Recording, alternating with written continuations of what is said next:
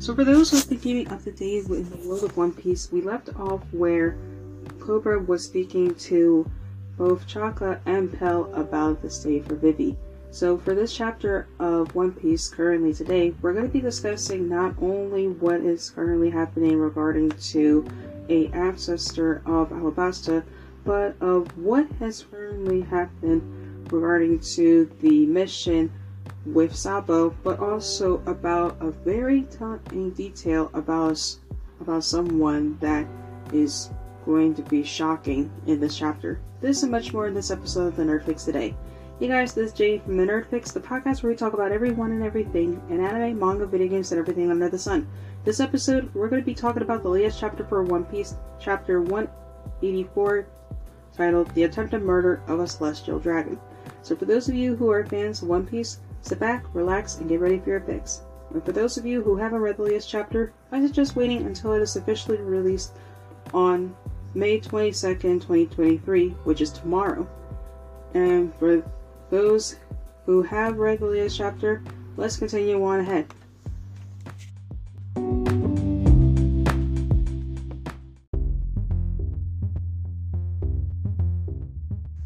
So, begin starting the chapter, we start with a color spread of the female characters of One Piece. So we have Robin, Nami, Perona, Kara, Vivi, and many others that I wouldn't have the time to be able to list otherwise. But with that said, then let's continue on the chapter review. The chapter begins with Sabo defeating several guards in the Pangea castle, and Jewelry Bonney appearing before, him, much to his surprise, and tells him that they're but they're after the same thing and should work together. With with seeing this, Sabo accepts, revealing he heard that Kuma had a daughter, and he gets and once he gets the keys to the slave's collars, Bonney tells him that, that she's been keeping tabs on the Revolutionary Army's exploits, and knows they are trustworthy to care for her father's body. And Sabo hands the keys to Karasu's six crows, and tells him and to tell Morley to get Kuma and the other slaves to the headquarters as quickly as possible. And with this, Karasu, who attempts accepts the keys and tells Sabo to be, to be careful as he leaves. Sabo then asks Bonney what she will do next and tells and she tells him that she will journey to Egghead Island to see if Dr. Vegapunk will undo his alterations to Kuma's mind, which is where she is currently at at this time.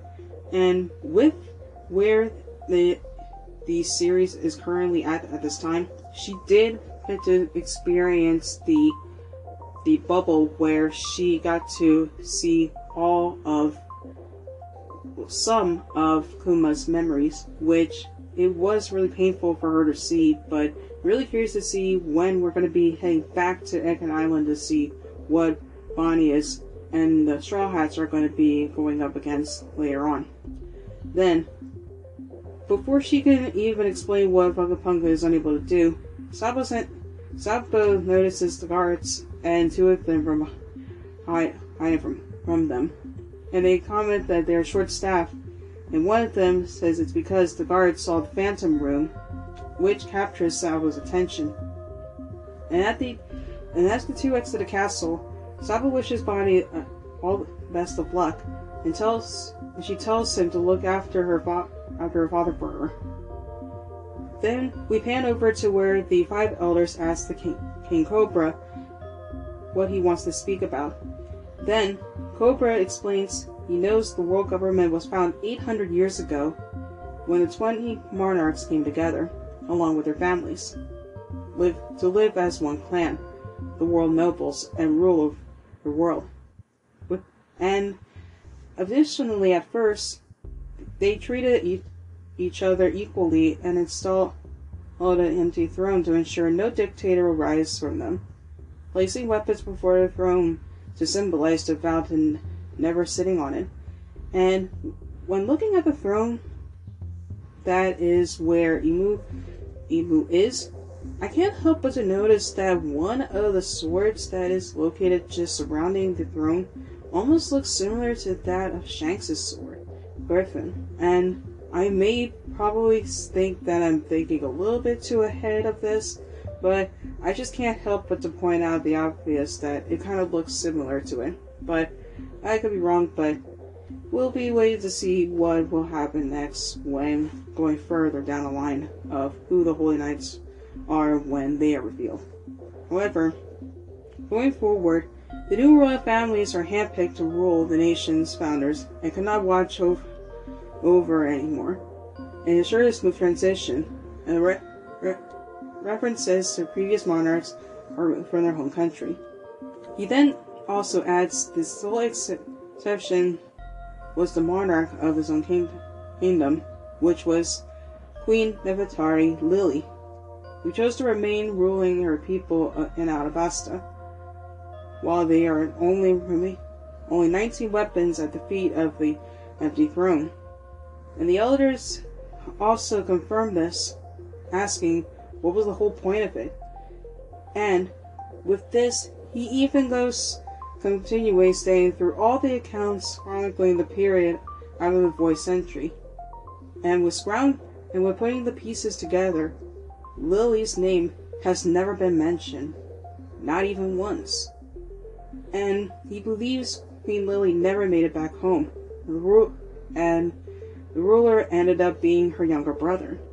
And he asked if they knew what exactly happened to her. But then, Saint Saturn says that because it was long ago, the details of what exactly happened to her are lost and are lost of his to the history. And Cobra asked five elders the big question. And this was a question that not only is one of the biggest mysteries of One Piece, but this is something that I think would probably be something that would be earth shaking, at least, which is what is the secret of the letter D mean? And when one asks why, he reveals the short letter was passed down from generation to generation by Lily.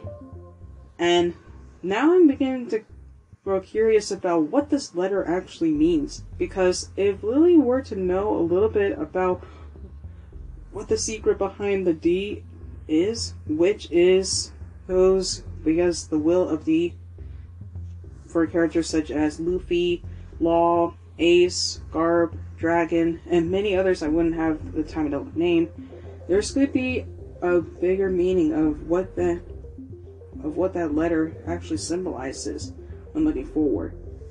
Then we head over to the outside public courtyard where St. Charles, if you remember that that guy, you know, from back in Sabaody Archipelago who tried to take away the one, mer- the one mermaid who, sadly, I can't remember her name, but I remember who she was. But sadly, I'm not really good at remembering some people's names. But he tries to make a move on Shirahoshi, having Kuma tied her up and tying her up in chains. And, he, and with this, Charlo starts to dance with Lee over the idea of riding everywhere and harming his new possession being Shirahoshi if she defies him. And she begins to beg for someone to save her, but the bystanders are too scared to interfere and run away pretending they didn't hear a thing. Which is something that is common that if you were to even dare go up against someone like a world noble, yeah, repercussions are either you get beaten up or, worst penalty, you're dead. So, no one is going to go up against a, a world noble. Who would? Except if you're someone like Luffy who did punch the shit out of him, then yeah. Then that's another story. However, her brother Fukaboshi begins rushes in to save her, apologizing to for for, for looking away earlier, and allow and allow Charles to seize her. And then his brother, her, his brothers Ryuboshi and Manboshi join him as well. And Charles simply tells Kuma to blast them, proclaiming he can buy anyone's silence with money, since he's considered fishmen and merfolk races only fish. And we even see the panel where Kuma uses his attack to blast them to try to blast them away as he tries to take Shirahoshi. Then we see Rebecca and Leo noticing Shirahoshi being being attacked, and Sai asks, saying, "Don't Flamingo Moscarde if he if they can heal Charles."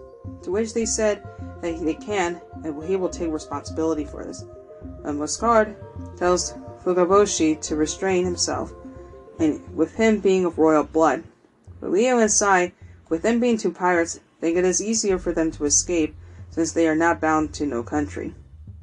Charles tries to blast Moscard, Moscard for hitting him earlier, but this is when Leo and Sai attack him simultaneously, flattening him with their attacks. And that panel of him where he looks flattened, I can't help but to just giggle and laugh because he actually does deserve it, and this does help with with helping her escape and being able to break her out. And with this, the people will start to panic over the possibility that he is dead. Will Morley subdue subdues Kuma, begging begging that they go home together. And Karasu arrives with the keys, and Morley says that they should all they shall all leave. Then we pan over to the, the throne room, where Imu or I am appears before the five elders, who are surprised Cobra is still present, sitting down in the throne room, and is horrified as I am says Lily's name, which is where the chapter ends. Now I'm really curious to see of what they know about Lily and if they have any clues about who exactly this person is because in chapter 1085 hopefully we might get some clues about who I am or Imu actually truly is and if the face reveal is actually revealed for them it's going to be absolutely insane. And I cannot wait to see this happen. Because with this actually coming to fruition of what is to come for chapter 1085, it's actually going to be thrilling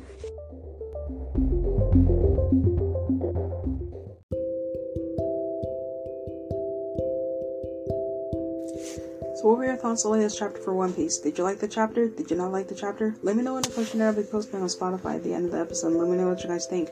I'll also be posting a poll at the end of the episode as well. And let me know what your thoughts are on the chapter as well. For those of you who stuck around towards the entirety of the episode, thank you for listening. As always, whether you believe in the term nerd or not, keep living what makes you, you, and stay awesome. Thank you for stopping by. I'll see you next time for a brand new episode. Later.